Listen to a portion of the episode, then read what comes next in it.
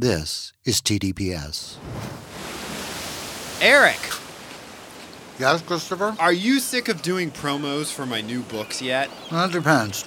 Are we at the beach? Yes, we're at Sapphire Cove, the fictional Southern California resort featured in my new gay romance series coming in 2022. This is alarming. When did we go outside? You were transported by the powerful prose of C. Travis Rice. That's my new pen name devoted to steamy and emotional tales of romance between men.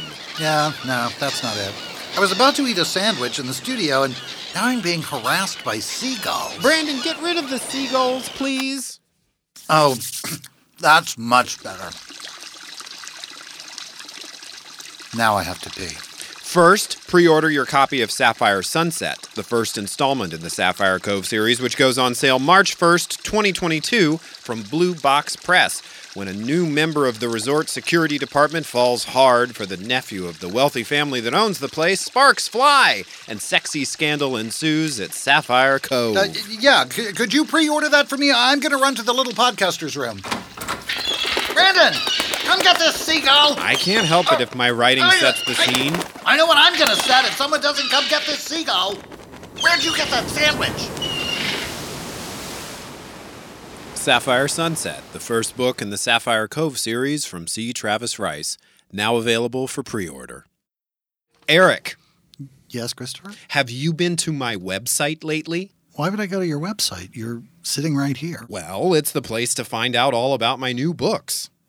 Why would I go to your website for that? Again, you're sitting right here. All right, well, for people who aren't right here, ChristopherRiceBooks.com is a great place to get information about my new releases. which you'll give me copies of because I'm sitting right here. Yeah, maybe. But for those who aren't currently sitting in our studio on the Sunset Strip, check out my website, sign up for my mailing list, and check out all the posts on my blog where I talk smack about Eric Shaw Quinn. What smack? Shut up and read this new book I wrote. Fuck that and fuck ChristopherRiceBooks.com. This ad did not go as planned. This was an ad?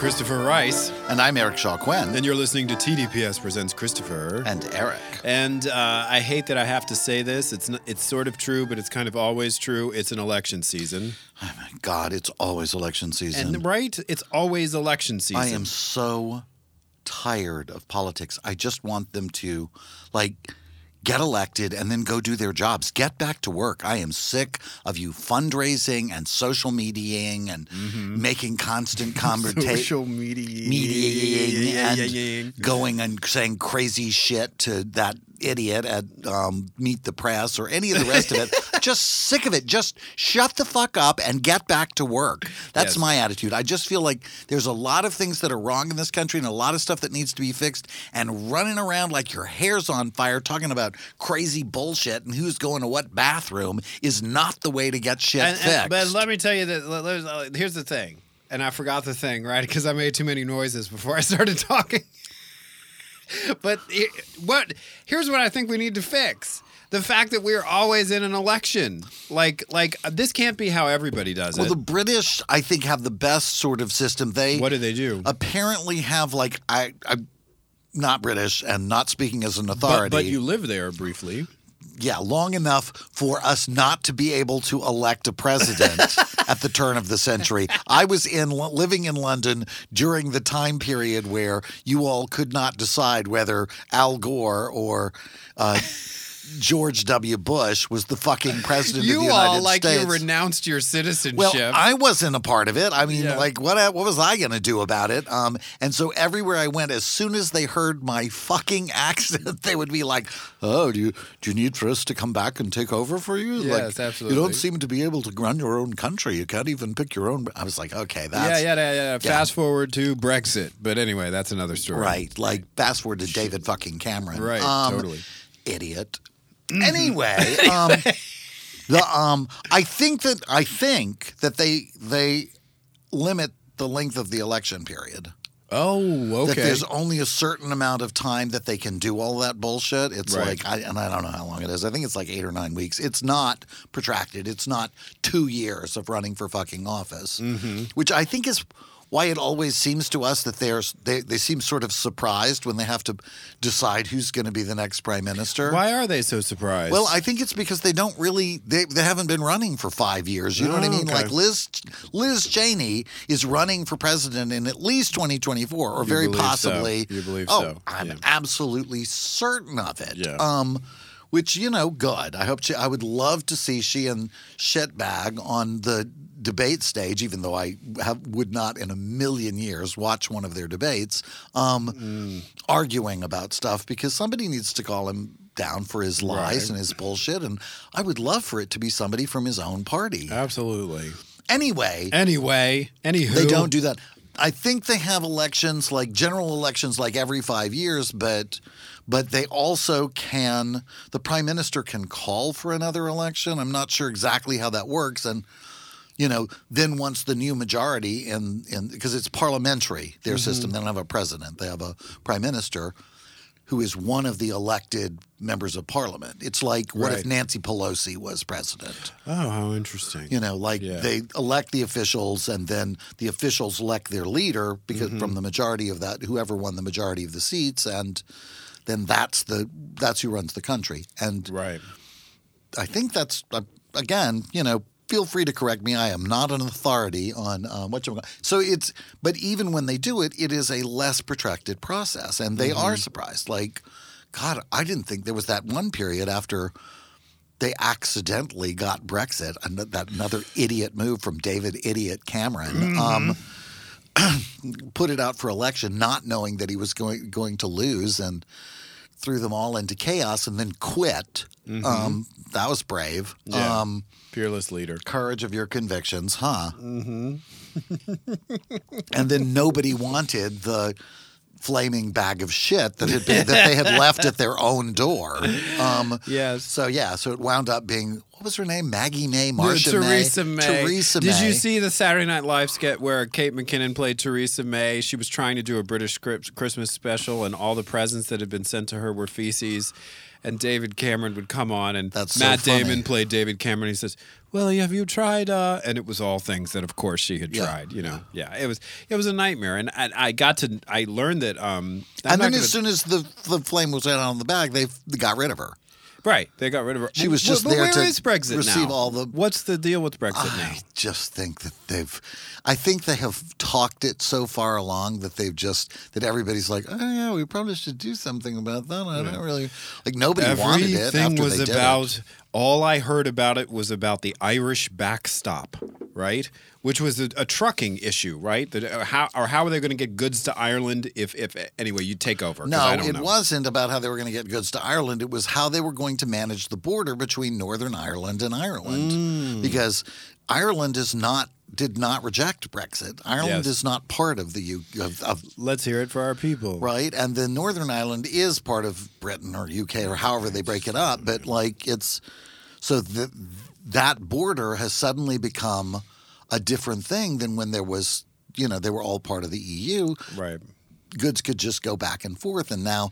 Are they stopped? Do they have to pay extra taxes? Does Northern Ireland subject to paying double for everything they buy because it's Oh, being Christ. imported from a foreign country, even though it's just coming from, you know, right over there from a place they can actually see from their Yeah. from their house. Um, yeah, that was complicated. Yeah. Um, and clearly we don't know where it currently stands. So I'm so glad I brought it up so that I we could hold really, forth I on really have no idea. They have said two or three times with great conviction that by God, at this point, it absolutely has to. And I don't know if they ever decided. Like then COVID happened, and they just sort of like it. That's stopped the sense that I got. it. Like COVID happened and everyone that would just be way too difficult when the world is ending to do Brexit. So we're just going to not. So we're we're going to pretend gonna- like it didn't happen. We're going to just stop talking about it and hope everybody forgets they voted for that because they were idiots to do Yeah. it in the first place. totally. Don't know. I really honestly don't know. It could already be in place. I have no idea. Okay, so today's episode is a risky one because So it could I guess what you're saying is that their system isn't necessarily all that much better than I ours. think that's what you're saying, even though it's not actually what you set up at the well, beginning of what this. I was saying was I want our I want everybody to just shut up and get back to work. That's what I want. Yes.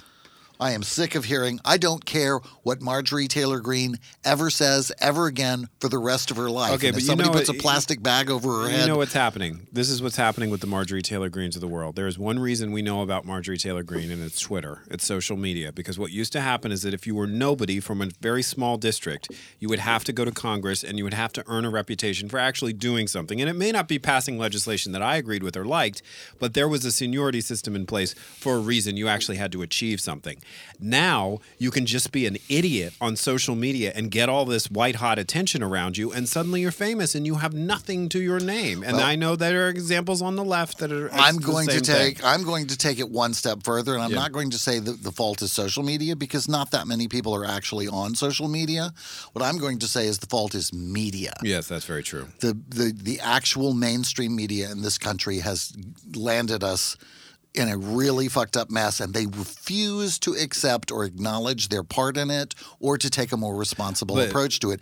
If you stop covering people like Sarah Palin, they go away. If you stop covering people like Marjorie Taylor Greene, she disappears back onto Twitter where nobody sees her. But here's the thing, too. I will combine our two points. The the problem with social media is it makes these people easy for media media to cover because they just cobble together a bunch of random tweets into Oh, an article. Lazy bad reporting? Absolutely. Yeah. That's exactly what I'm saying is going on. I am so sick of lazy bad reporters acting like the problem is all Marjorie Taylor Greene when the problem is you keep covering Marjorie Taylor Greene.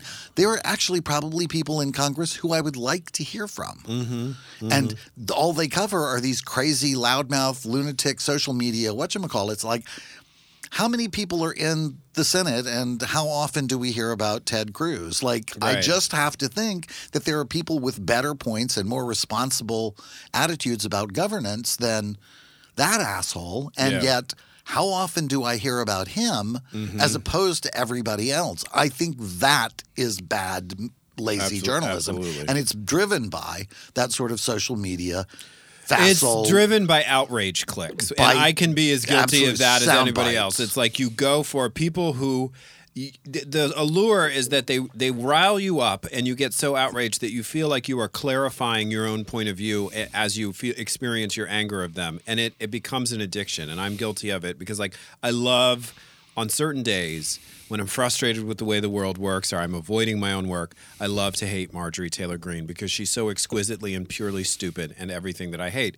But I think, as you have pointed out on our show many, many times, do that too much and you've created the next Donald Trump. Absolutely. Absolutely. Like, I, I think um, Jeb Bush would be president, of- or would have at least been the candidate for president Yeah. from that party if the mainstream media had been willing to cover him and stopped covering Donald Trump, who was just telling a bunch of lies. Yeah.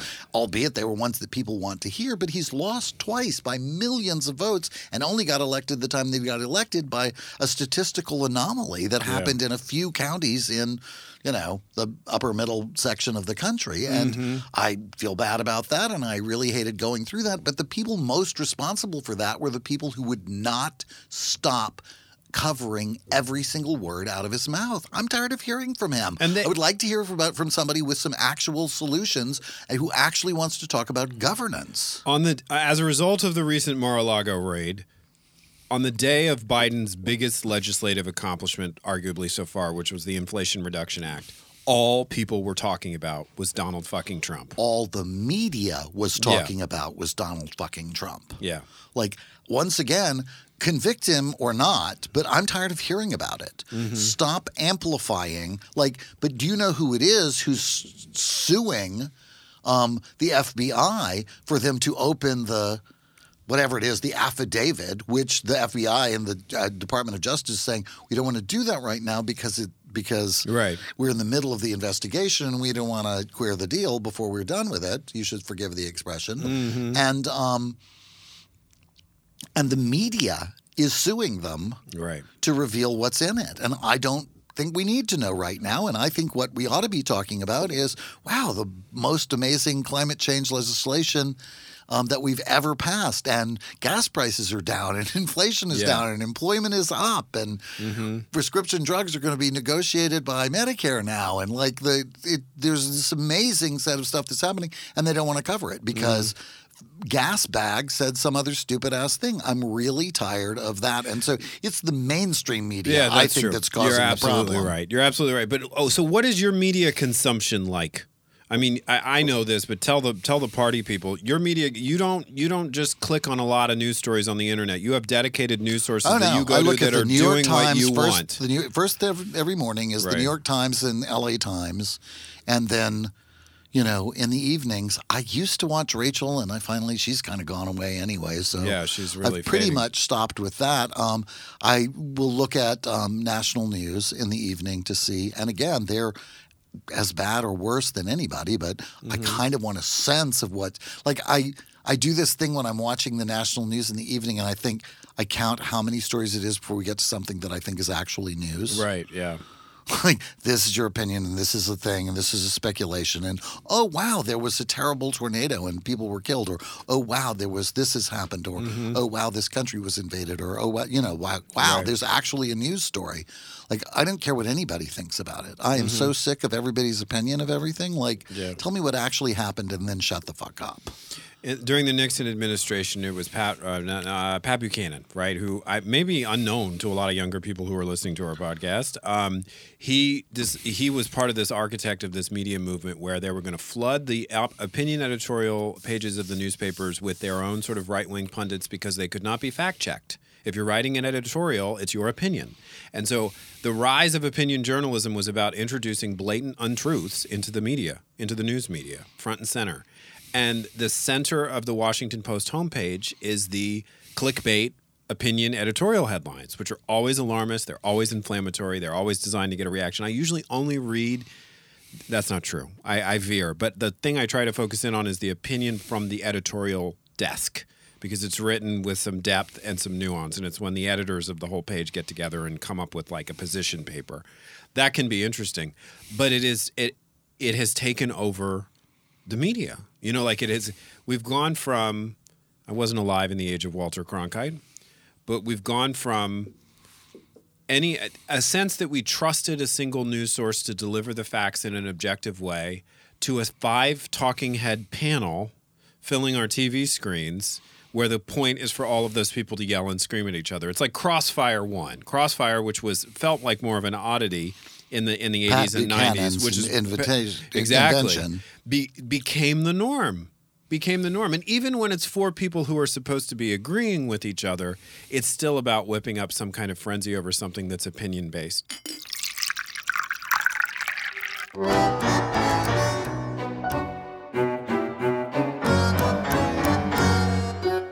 I'm Christopher Rice. And I'm Eric Shaw Quinn. And Eric and I aren't just podcasters. And bitches. That's right. We're also authors, and you can buy all of our books at www.thedinnerpartyshow.com or tdps.tv and wherever ebooks are sold.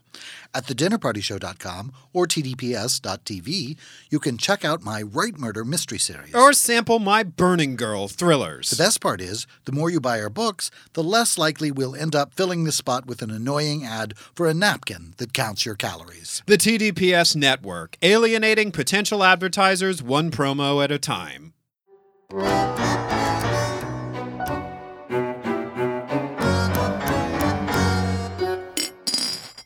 Okay, so we were talking about pitting people against each other earlier, and so today we're going to pit. We're going to let the party people pit the two of us against each other. Yeah, um, that's that's really gonna work. like we need them to be pit against each other. No, I'm just kidding. I love you, Eric Shaw Quinn. You're my best friend. Yeah, I I don't think we could have been doing all of the stuff we've been doing as long as we've been doing it if we didn't get along as well as we do. We, we really do get along. We get along is- like Keith Richards and Mick Jagger. Yes, indeed. I guess they must get along. They have been together for how long now? My God. I know. Will we still be doing this when we're 90 years old? Uh, I don't know, but I think we should write a song about it. What's that? When I'm 64? What's that song? Yeah, that's the Beatles. The Beatles. Okay. Will you still need me? Will Will you- still heed me when I'm 64? or Well, I 92. kind I kind of already am. So next Yeah. year, we'll see. I'll ask you again next year. All right, that's enough. The question is this. Wow. The question is this. Christopher gets strict. The question is this. Which TDPS host do you think would make a better president and why? Christopher or Eric? So why Christopher or Eric? We got a lot of responses. No, Christopher or Eric, which one would be better? And if I'm reading these in aggregate accurately, they all start out with, well, you both have excellent qualities, but dun dun dun da. Except for Gene Siska, who says this sounds like an episode of Scandal. Uh, I was never able to right. last with Scandal, Uh, why- and I love her. uh, um, okay, but like let, let's let's focus here. Wh- what was your reaction when you found out that I had posted this question on the Facebook page without consulting consulting you first? I was like, well, I was like, all right, well, let's find out. Clearly, I'm people- the bet. I'm going to win. Well, I was curious to see who people would pick based on having a pretty good idea of who we both are. I was like, Yeah. hmm, I wonder what people will think based on because you'd never know. Oh, what some power the gifty gives to see ourselves as others see us. You know, like Hmm. it's it's like okay, well, maybe I think that. Actually, I think I would be a terrible president. I was going to say let's let's get. I our- would be the let's worst. our platforms. I would be the worst president ever. I do not have the patience for it. Oh, okay. I do not. I there is just. I just wouldn't put up with a lot of stuff. Like I always say to my friends, there would be a lot of smoking craters in the world if my fingers were on the buttons. I just don't think that I'm patient enough to be president. I, I, I'm saying that right up front. I mean, uh, warning: do not elect me. I don't think I can be because I was a dual citizen. uh, well, you were born in Germany. Yeah, I had a German birth certificate to begin with and had to become a. Na- so I'm only a naturalized citizen of this country. Although I think John McCain was a naturalized citizen of this country. Yeah, I don't know if ran, that's an issue. I don't know if that's true or not. But like Arnold Schwarzenegger couldn't run because he was Austrian, and I think I was German, and so I don't think I could run. I, my parents were both American, so I don't know how that works, but. I don't think so. I think that I'm not qualified, wouldn't be allowed to run anyway, but I really think that's for the best. I really like so this is your platform speech. my is, platform is please. vote. Please vote for my opponent because I just think I would be a terrible. Also, you're very detail oriented and Oh, like thank you. you could do you could do better follow up, but you'd have good. Su- you could you'd have better support staff. I forgot about France. Oh yeah, what about that? Oh that war that we were gonna. Oh, Oh, we're at war. Oh, I just loved all those graphics. I worked yeah, so hard on those. Christopher will call me and go, okay, six months ago, somebody emailed me about it. And I'm like, oh, God, here we go. Um, a kidney. They need a kidney, but I don't know if they're still around. But should I give so, them one? So yeah, but with as president, you'd have a lot of people to keep up with those kinds of uh, details for you, and Right. maybe a calendar that would also be good. I Um, have a calendar. I, I- have a calendar here on my I love how he's looking around. Uh, I have a calendar. Calendar. A- yeah, Go but ahead. like those are like, but other, but I think your intrinsic keeping up with the tail would be if it was just down to the two of us. Honestly, I don't think either of us should be president. I really don't. I think that's think why it's a be- great I think question. I think, we would both be terrible, presidents. but I would be worse. But I'm a bridge builder, really, and I think that put those eyebrows back down, Eric Shaw Quinn. They're gonna fly it off would your involve head. you leaving your house and talking to other people. I, you can be the pre- look. Biden had to stay in that room when he had COVID. I can president that way. yeah for the entire term. I don't think it would be a very long term. I think I would be impeached, actually impeached, not like halfway impeached like Donald Trump and Clinton. I think I would be like, really, you need to go. just, Um, yeah, we're just. I just don't think we're the the. I don't think we have the personality for it. I just okay, I don't. Yeah, it's a lot of. Um, I think what I might be able to do is be queen. You know, like not the uh, Oh, that I would be great at that. Oh, I think you ceremonial, would be terrible. Ceremonial stuff, showing But up for ceremonial stuff in a hat. Oh my God, I'd be amazing. But here's the thing. Okay, here's the thing. I'm going to tell you because you know I have a kind of an obsession with Queen Mary, right? Who was George's wife, the sort of German matriarch of the royal house oh, of so Windsor. we're, you're talking about you would be a good queen at the turn of last No, century. no, no, no. I'm going to quote something, which is I, a mark against you as queen. You can't have an every opinion, every emotional expression that you make is interpreted as either an endorsement or um, disapproval of something.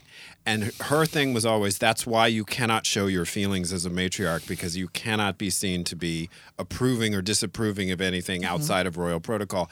And I don't know if you know this, but you are very opinionated and you have a face on which all of your opinions dance and take expression. And I'm just saying, you would give a look as queen and cause an international incident.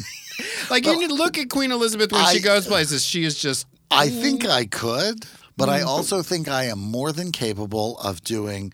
I even when we first when we were first being friends, I used to talk to you about having the completely non the the non-committal face that just Right. I'm hearing this and I am just hearing this and Mm-hmm. I'm not going to have a visible reaction to it because that will cause a problem. I think I could actually be really good at that. yeah. I'm a good actor. well, let's see what Rob Casey thinks. He says it's so hard to pick. Let's dodge this question with a party person response. He says, We're both amazing. But, this is Rob speaking now, my first thought was I'd pick Eric. He seems like he can read a room and a person well. He'd navigate the myriad of personalities in politics well. Wow, Rob has not met you. He seems like he'd see through any bullshit. That is very true. However, you're both such a great team. You complement one another's strengths, so you'd have each other's backs. I can see each of you stepping up to support each other's next strengths and weaknesses to help each other be the best at their position. Quinn Rice is the ticket. Okay, thank you, Rob. It's a bit of a That's out, but that's, really fine. yeah. That's that's very um, that's very uh, what you call it. And I would just like to say on the final topic of the who'd be the better queen. Uh-huh. no, I'm sorry. We've moved on. I, Christopher like uh, once got so angry that he broke his own teeth. but that's very royal because it was holding it all in, and no oh, one oh yeah, could see my teeth. Nobody could see you. Your teeth shattering if Yeah. they were looking at you. On, It was. It just was. didn't happen to be in public view. It was not my teeth, plural. It was a veneer on one of my front teeth, and it was replaceable, and I cracked it, and it was. I was. I was really angry, and Yeah. it was about Donald Trump. I think. and you're you get pretty expressive, so like. I would like I know. No, I, I whatever. It, it's fine. We would both be terrible at all of these things, and it, the moral of this episode is I'd be much better at being Queen Mar, uh, Princess not Margaret. the moral. Princess Margaret. yes, Princess Margaret. you are Princess Margaret.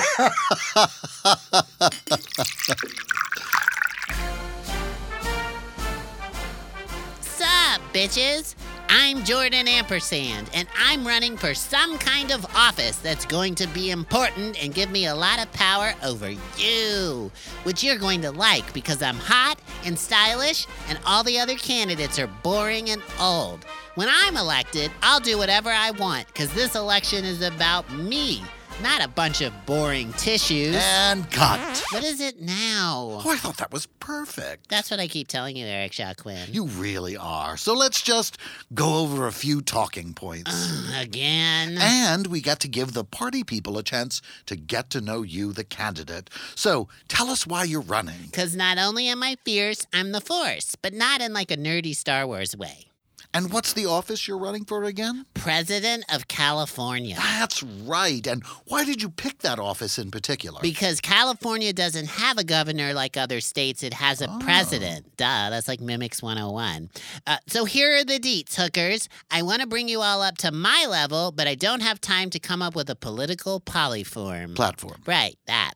So when I sat down for a few seconds to think of my political ambitions, I realized I wanted to win an election, but I didn't want to actually do an election. Know what I mean, Kidney Bane? So I made a list of my oldest, meanest friends because I figured they'd be the ones to know about boring political stuff like policies and laws and whatever. And Eric Shaw Quinn's name was at the top. Oh, dear. We're friends. If I win, bitch. Something else to look forward to. Why don't you tell the party people where your first campaign stop is? Beautiful Orange County. And what does everyone in Orange County love? Higher taxes. And what should you say when they bring up Ronald Reagan? He was a child molester. Excellent.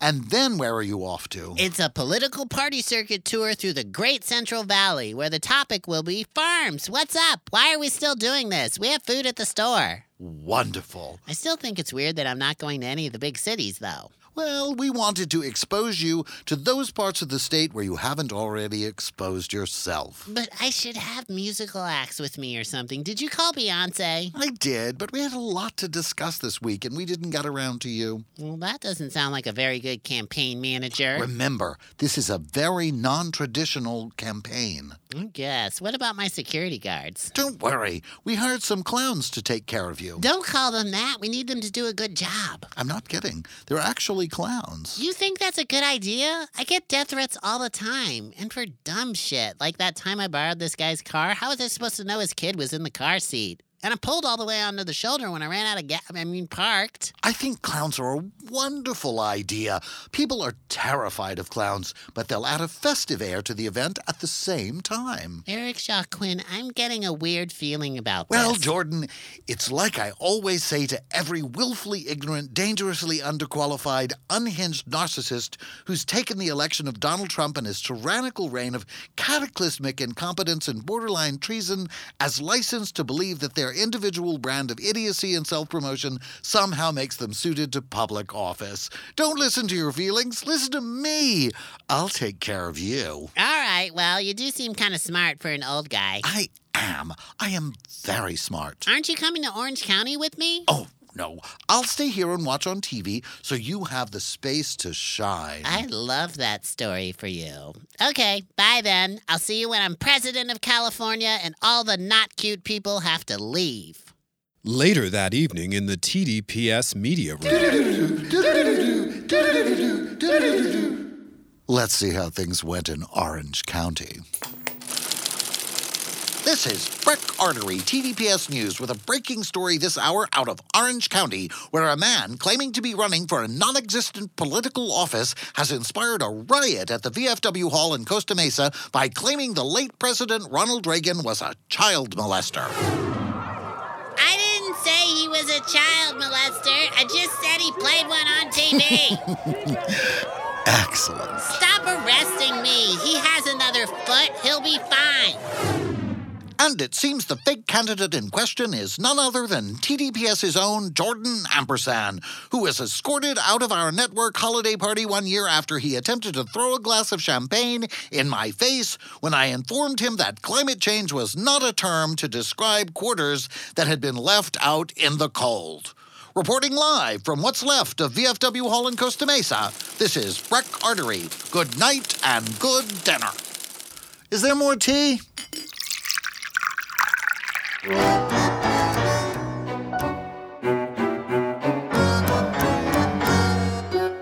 I'm Christopher Rice. And I'm Eric Shaw Quinn. Do you have a question or comment about this podcast? Then come share it with us on our Facebook page at facebook.com slash the dinner party show, no spaces, and we'll do our best to answer it on the show. Just watch out for our aggrieved manservant, Shea Butters. He moderates the page, and he's been known to talk smack about the two of us. Most of what he says about you is true, though. We can discuss this later. That's right, at facebook.com slash the dinner party show. No, I meant in the car. Hi, I'm Eric Shaw Quinn, and I'd like to take a moment to congratulate my co host and producing partner, Christopher Rice. He's got not one, but four new books coming out in 2022. But today, I'd like to tell you about one in particular a standalone thriller called Decimate. It's the terrifying story of what happens to our kitchen here at the studio um, when I ask Christopher to make the tea. yeah, no, when I said improvise the promo, I didn't say you could make shit up. I am not making this up. Look at that kitchen. Okay, hi party people. Decimate is actually a thriller about telekinesis and near death experiences. The page turning tale of a woman who becomes convinced her brother is being held hostage by a supernatural force following his death in a fiery plane crash. It has nothing to do with tea or our kitchen, and you can pre order it on Amazon now. And while it is spine tingling and terrifying, it is nothing compared to what I'm going to have to order off of Amazon to clean up that kitchen. Will you shut up about tea and our kitchen? Oh, I never shut up about tea.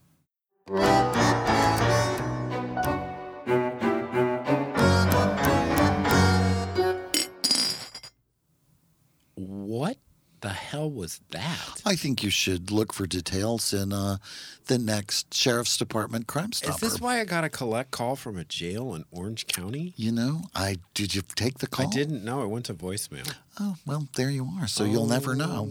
Okay. All right. All right. I, I don't want. To, I can't even think about it. We have way too much to talk about on this crucially important episode of TDPS. Yes, and I can assure you, nothing uh, that happened in Orange County is going to be of crucial importance. Okay. I'm good. That's good to know. Um, so we've established you would be a terrible queen. I would probably not be a good one either. We wouldn't be Oh, good at any of this. This is the bloom where you're planted episode, is really what I'm calling this. But let's look at some more party uh, people responses.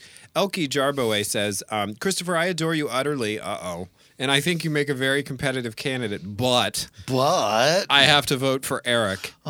He is so kind and compassionate, and we desperately need a whole lot more of that in politics. well, that's actually true. Yes, of course it is. It Smoking craters it guy. is- it isn't, but that wouldn't be about people responding to people who needed me to be kind and compassionate to them. That would be about responding to people who were insisting on doing stuff that I had asked them not to do repeatedly. Right, absolutely. Ask Jordan and the people at the VFW hall. I'm going to stay away from that. I want my hands clean of that mess. Um, Patricia Senevel's going with me because I'm younger and taller. So there's Oh, that. I think that's a perfect reason to choose. like Kennedy was great. Yeah, totally. Uh, Jeremy Thomas is picking you just because of the hurricane story. Do we want to tell people in in in a thumbnail portrait of what that's? You don't remember your own hurricane story? I have so I'm from Louisiana. Which hurricane story would we be talking about? I believe this would be the epic adventure of your family's vacation to the oh beach. Oh my God! during Hurricane that's- Ophelia. That's, the vacation from hell. The story. vacation from hell. Oh yeah, that's really How does that qualify you to be a good president, though? I that thing where my sister said I don't know what you're doing, but it's the thing that you don't think I possess, but which I absolutely do, is to remain completely impassive in a crisis situation. Hmm. Like I'm really actually very good at that. Like you don't necessarily suspect. Sarah said that to me on the way to the airport. That's the only thing I can think of from that story. I don't know. We'll have to hear. Where is this? you mean where is it on our Facebook page? It's in the show notes I made for you, Eric. And he says, but, but who is who made this? Jeremy Thomas said this. Jeremy Let's Thomas, see. our Does party he say? person. He says That's it. He says Eric just because of the hurricane story. maybe he just loved the hurricane story and wanted Yeah. more stories like that. I I am a good storyteller, Jeremy. So maybe we'll just go with I'll write books. Carla Powers responded with President of what? I think therein is the question. President of the What are we going to do about my hair today club? Eric was my immediate first choice. However, upon reflection, I'm I'm so but I realized what it is screaming hot well, at he I just love that this question inspired reflection in anyone. Both would be good choices, Carla says. Heaven knows we could use the compassion and kindness. There are those words again. Both men possess. Oh, we both have them this time. I'd vote for you both. Thank you, Carla. yeah, I think we're very caring, kind people. I, you know, go out of my way not to hurt people. I, Yeah. You know that's the people that i would be that would be in the smoking craters would be the ones that go out of their way to hurt people those are the ones I have the problem with As president, who would you put in a smoking crater? This is going to be a debate question yes on CNN. that's definitely and i would have a list Uh, Carol Ann Brown, definitely Eric Shaw Quinn because he's more kind and compassionate about the world. which still says you're kind and compassionate you're i'm just more. more, kind and pa- compassionate that's because i'm older Penny Lynn Holt. too tired to be upset about as much stuff as you Penny Lynn Holt had this to say F.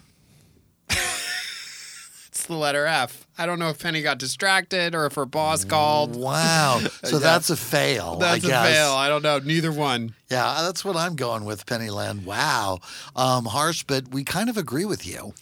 Shal Ke Ahua, um, as much as I love you both to the moon and back, neither is my choice. You both are caring, intelligent, and above all, honest souls. Too good for the job because it means tainting your soul or selling yourself short to get it done or compromising and not doing something to keep the peace. And that is not how either of you are. The frustration of the limits of the job would hurt you both too much. Well, that's true. And that is counterproductive to both your personalities and auras. In a perfect world, I would vote for you both in a blink, but in this ugly world, no. I would hope you never run for office, even in a make believe scenario. Sorry, Christopher and Eric. I know it's not the answer you wanted. It's actually exactly, I do It's not want to be I have president. no interest in being president. But no, I always love you and adore you both more than words can say. You both change the world in your own way, and that is just how it should be. Can't wait for the episode. It should be very interesting. Oh, Shawl. One thank of you. my favorite jokes that ever was after President Obama was elected, The Onion ran the headline, Black Man Gets Worst Job in World. I it was really, really a bad job. It was really, really hard. really a terrible job. And at the time he got it, it was a particularly terrible job. Oh but it's always terrible, and it usually ages people Let's- dramatically. That man looked like a kid with black hair when he got elected, and he Yeah. had gray hair, and his eyebrows were disappearing by the time he left Uh-huh. eight years later. That job will wear you down. Let's let's talk about that election, 2008. Remember that election? I do. The economy had completely collapsed. hmm Iraq seemed hopeless. We'd been stuck in it forever. There was no path Ah. to victory. People were dying every day. It was horrible. Um, gay marriage was on the ballot here in California. Proposition Yeah, 8. Prop Hate was up for grabs and actually got actually passed. Kind of killed my joy on election day, even though the president did get elected. John McCain was the other candidate.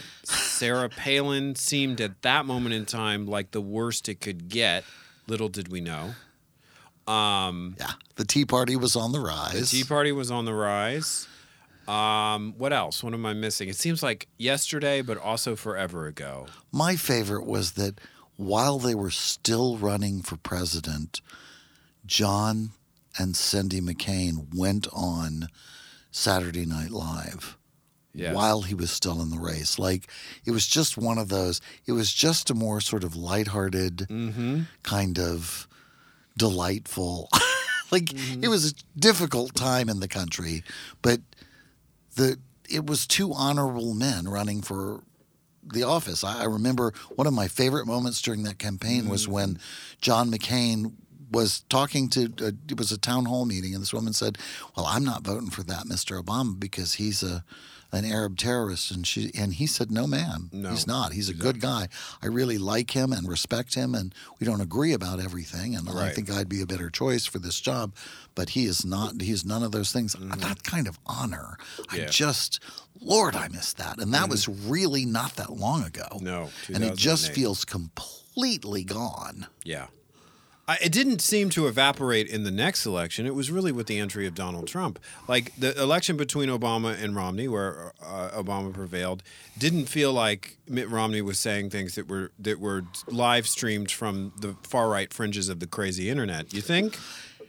That moment in the debate where he started saying that the quoting Fox News is incorrect or lying, reporting that um, the president had never called something a Yeah, terrorist was- attack. that was like true. that was the beginning. Sarah Palin was really probably, um, in many ways, the beginning. And in some ways, while I love President Obama and was really a big fan of his, the um, media focus really had a bigger effect on that election than Which one are we talking about? 08 or or the I'm talking about the, the rise of Pre- President Obama was Yeah. the first media delivered president. Mm, mm-hmm. Like it's come to Donald Trump because he's you know easier to cover. He's like, um, what do they call it? Reality television. Right, It's yeah. all quotes, and you can just say whatever you want to about him, and they're just there to say controversial things. It would be like running NeNe Leakes for president. You know, Mm-hmm. like he's just sort of this this auto generator of controversial statements which they can run and act all outraged about. Um, President Obama was really a remarkable man and an amazing speaker and really good on camera and really, you know, like he had a lot going for him in terms of media coverage. And the media adopted him. He was really virtually unknown. He was a first term senator from Illinois. He And had was- made an incredible speech this- at the Democratic convention Yes. that had sort of put him on the map. And I remember you and I were at some little political breakfast here in West Hollywood, and Al Franken was the speaker. And I don't know if Al Franken was senator yet or just No, I running don't for think senator. so. He was running though. I think so. I think And that's he why he was speaking. I remember him saying, "You know who I'm excited about is that Barack Obama," and everyone in the room was sort of like, "Who? Who's Barack Obama?" Yeah. Obama?" And everybody said the same thing with that name. He'll never win. Barack Hussein Obama. Yeah, and the know. the media really took that um, and ran with it, and um, you know made him the president, which I'm delighted about. He was a wonderful president. I Yeah. was never as big a fan of his foreign policy, but his domestic policy was exactly what we needed. We got the um, the health care that we needed. We've started anyway, getting Mm-hmm. Yeah. that kinds of health care that we needed in this country. Some really remarkable stuff. I, he's a really and a good and honorable man. You know, like I remember when McCain was nominated, like, I'm never going to be, you know, all in for the conservative candidate, but I was like, hmm, okay. Like, I had not been a fan of George Bush.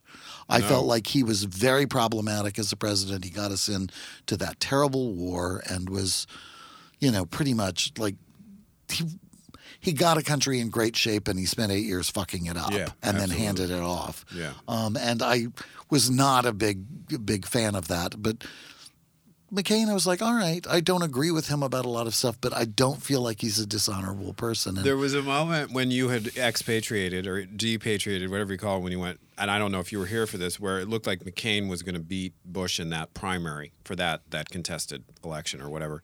Um, and the way it was, the story was always told to me is that a pivotal moment in that campaign was the South Carolina Yeah. primary, and it was a robocall from the Bush camp falsely accusing McCain of having fathered an illegitimate biracial child.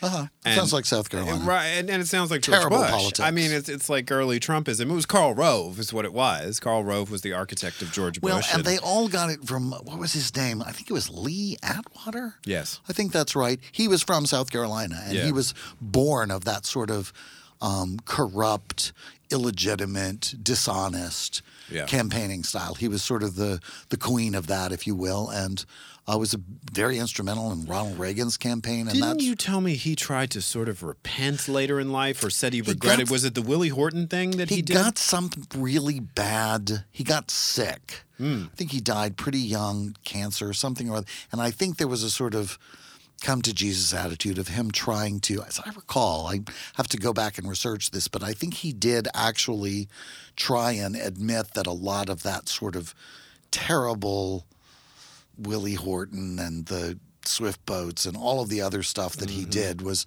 and the it, the illegitimate kind of uh, campaign campaigning um, that he was a part of. Um, I think he had some regrets about that later on because I think he saw started to see what it had wrought in the country. Like Ronald Reagan was about tell people whatever they want to hear and then do whatever you want to do. That was the beginning of a style of governance that I think has really screwed up the country. It's driven up the national debt. It's really like it's just this mess. Every time people run for office, they say, well, you know, you can have everything you want and there will be no taxes to pay for it at all. And Yeah.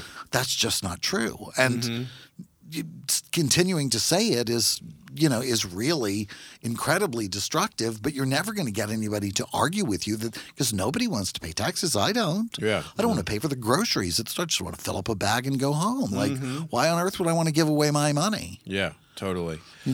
The, Anyway. the, the the the thing that since we were looking back in time, the thing that has been the most significant to me politically, which I think has caused, which has contributed to the rise of Donald Trump and and the, hopefully the fall of Donald Trump, Hope is so. the collapse of neoconservative foreign policy. Because coming out of the Cold War, which was my childhood, the Republicans were the foreign policy party. They were the ones that were going to keep us safe internationally, and you could vote for your feelings and vote Democrat. But this was always this is what the conservative kids I grew up with were saying to me is like they had the world under control, and Reagan sta- stared down the Soviets, and blah blah blah. That was the narrative. And then the absolute catastrophe of the Iraq War, which they undertook as if it were a Cold War ground invasion of a foreign power, Right. right? As if we were still living in that era, um, com- led to va- uh, vast numbers of people on the right abandoning neoconservative foreign policy and questioning why we were going into these big, expensive foreign wars. And that has created an ideological vacuum in the Republican Party that Donald Trump's parasitism filled um, with something that was completely chaotic, largely purporting to be populist, but also very expensive, all the promises he was making. And it has completely sent that party into chaos and a tailspin. And I think they're still in it now. Right, they're still in it. They're wedded to this because they're they're living in absolute terror that without Trump's endorsement, they can't even make a bare minimum showing in the polls, specifically in these primaries or these local elections. So if they alienate him, but if but without Trump, they're back in Mitt Romney loses a presidential election, right? Because before Trump, the thing I kept hearing over and over again was that the Republican Party was now in a place where uh, it could only win local and state elections, but it was never going to be able to win the presidency again because they just weren't popular enough. Their positions were just too unpopular nationally. But locally and and, and in and in uh, congressional districts and all these other places where they could find consensus around right wing issues, they could they could win. They and, and and sometimes that would include Senate seats as well. And I don't know where we, I don't know what's next. You know, and I don't think anybody does. Well, but to me, it seems that the biggest problem that that other party has is that there are two parties in that party operating at the same time. The the reason the reason that people like Jeb Bush or Mitt Romney or you know, honestly, conservative people are having such a hard time is that they have to lean into the extreme white wing crazy of the America First Party, which is kind Right. of the other party over there, the you know the the one that appeals to white nationalism and a, a more extreme. Um, and if they if they could get away from that, if they weren't being taken down by that, primaried or whatever, they could actually have more mainstream kinds of views that mm-hmm. would get votes from arguably the majority of the country, from a much larger segment of the country, because they weren't continuing to try and play to that peanut gallery. And Right. I don't know that they're ever going to have the will or the intelligence to separate themselves. There are members of my own party that I wouldn't mind being having Yeah. less to do with. There was Right. somebody who really screwed up Mm-hmm. the 2016 election who's not a member of my party who insisted on running as a member of my party and then fucked everything up while he was doing it and left the mess Mm-hmm. Right. and landed us with Donald Trump in the first place. But Mm-hmm. like, so there are plenty of people on my side that I think I wouldn't mind not having in my party anymore either that are like not about getting the job done. They're about having their uncompromising my way or the highway kind of attitude which is you know i think that's fine but i think it's the kind of thing we were talking about why we wouldn't be great president great presidents either because it it's about having the temperament Yeah. to work with people that you disagree with to get something done. That's a hard job you know, I want to end this on a serious note as we wrap up. M- none of these were serious M. Barden Meese. Well, clearly I'm being sarcastic Oh, I in this see. in this I transition. Eric see. M. Barden Meese would vote for you for a very simple reason that we haven't mentioned until now. what Can you imagine the entire White House decorated as Christmasville? oh my god that would be so much fun. so fun. your ability to decorate for Christmas is your qualifying criteria for president. But I think I should be married to the president. Is what that I- is. I That's that what that. good. I then I could be first gentleman and Yeah. And decorate the white because that's who decorates the White House for Christmas, as opposed to Melania with those blood trees Oh, and that terrifying decoration. trees and trees. Yeah, there's been plenty of there's been. She's not the worst. There have been plenty of Um, decorations of the White House that have been like, okay, well, I guess that's you could do that if you wanted to. Okay, so I think what we let's see if I haven't uh if I oh Angelina Farmer who is always reminding us to do the Wednesday Yes. question on Wednesday. Right, by God. When it's Who to has be. better bribes? We should send them both to the White House. Won't matter who has what title since they work so well with each other that it really wouldn't matter except for all the signing and boring stuff. They can fight about who has to do it on air, so we may still enjoy them as I doubt they'd have much time for us. We will always have time for you, Angelina Farmer. Always, always, always, And we will always. always be arguing about stuff on air. Uh, that or just in general. Uh, Shane Garner says again, decorations are coming up. Who would decorate uh, the White House best for Pride? right. Yes. Okay. Once These again- important question. Once again, me, Okay, Eric Shaw Quinn. Christopher Rice. Where do you want to see us politically in four years? Not us, you and me. I mean the world, the country. What do you want to have happened between now and four years from now? I'm just throwing that out. Don't act, you're great on your toes. Don't act like I've I would like to say, well, I was just thinking because you didn't warn me you were going to ask No. me this question. I was just thinking that, you know, the thing that I would like to see is um, a healthy conservative movement Hmm. in this country um, and a willingness to work together towards making it a better place and about some pretty big things that are going on, you know, climate and things in the world rather than constantly focused on um, the pettiness that seems to be at the heart of most of people's political nonsense. I am I am so tired of dishonorable people that I don't respect being the hallmark of of politics. I don't mind people being conservative. I don't mind people not agreeing with me. It is the the sort of they need to be killed response to they don't agree with me that I really I'm sick of. I am tired of um, reality television being the model for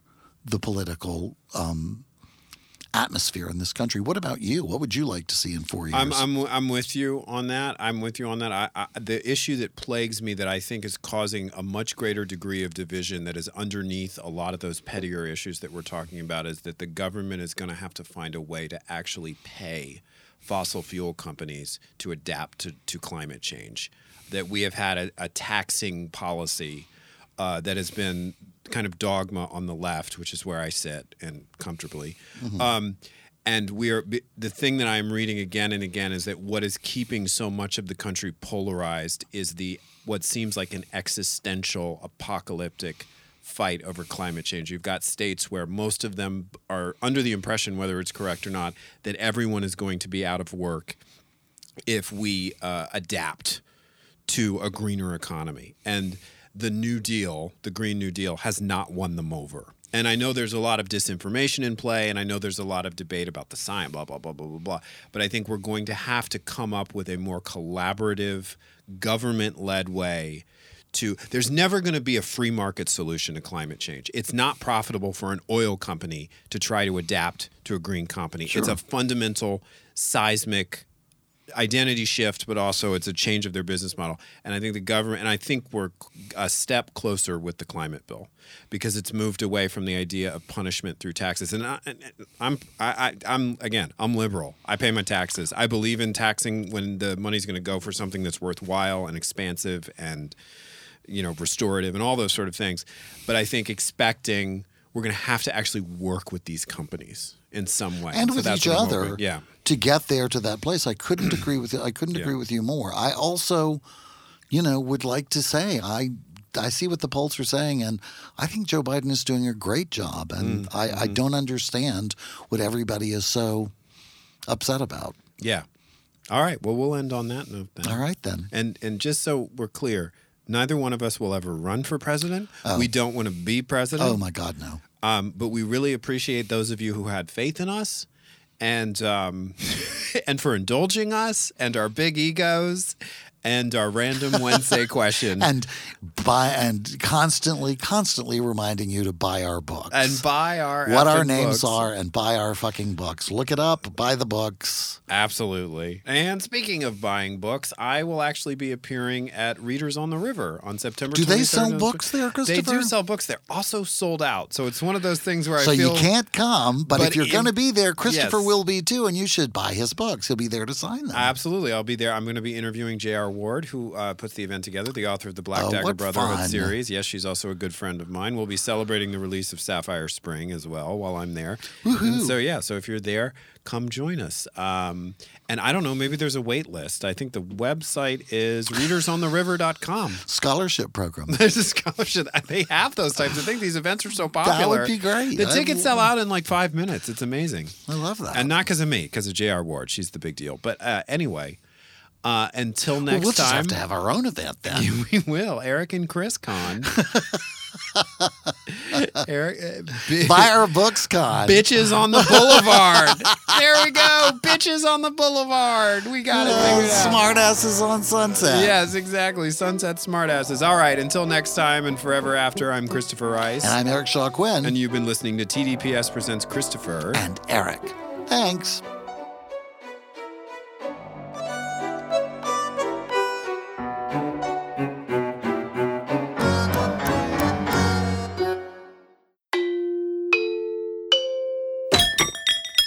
This is TDPS.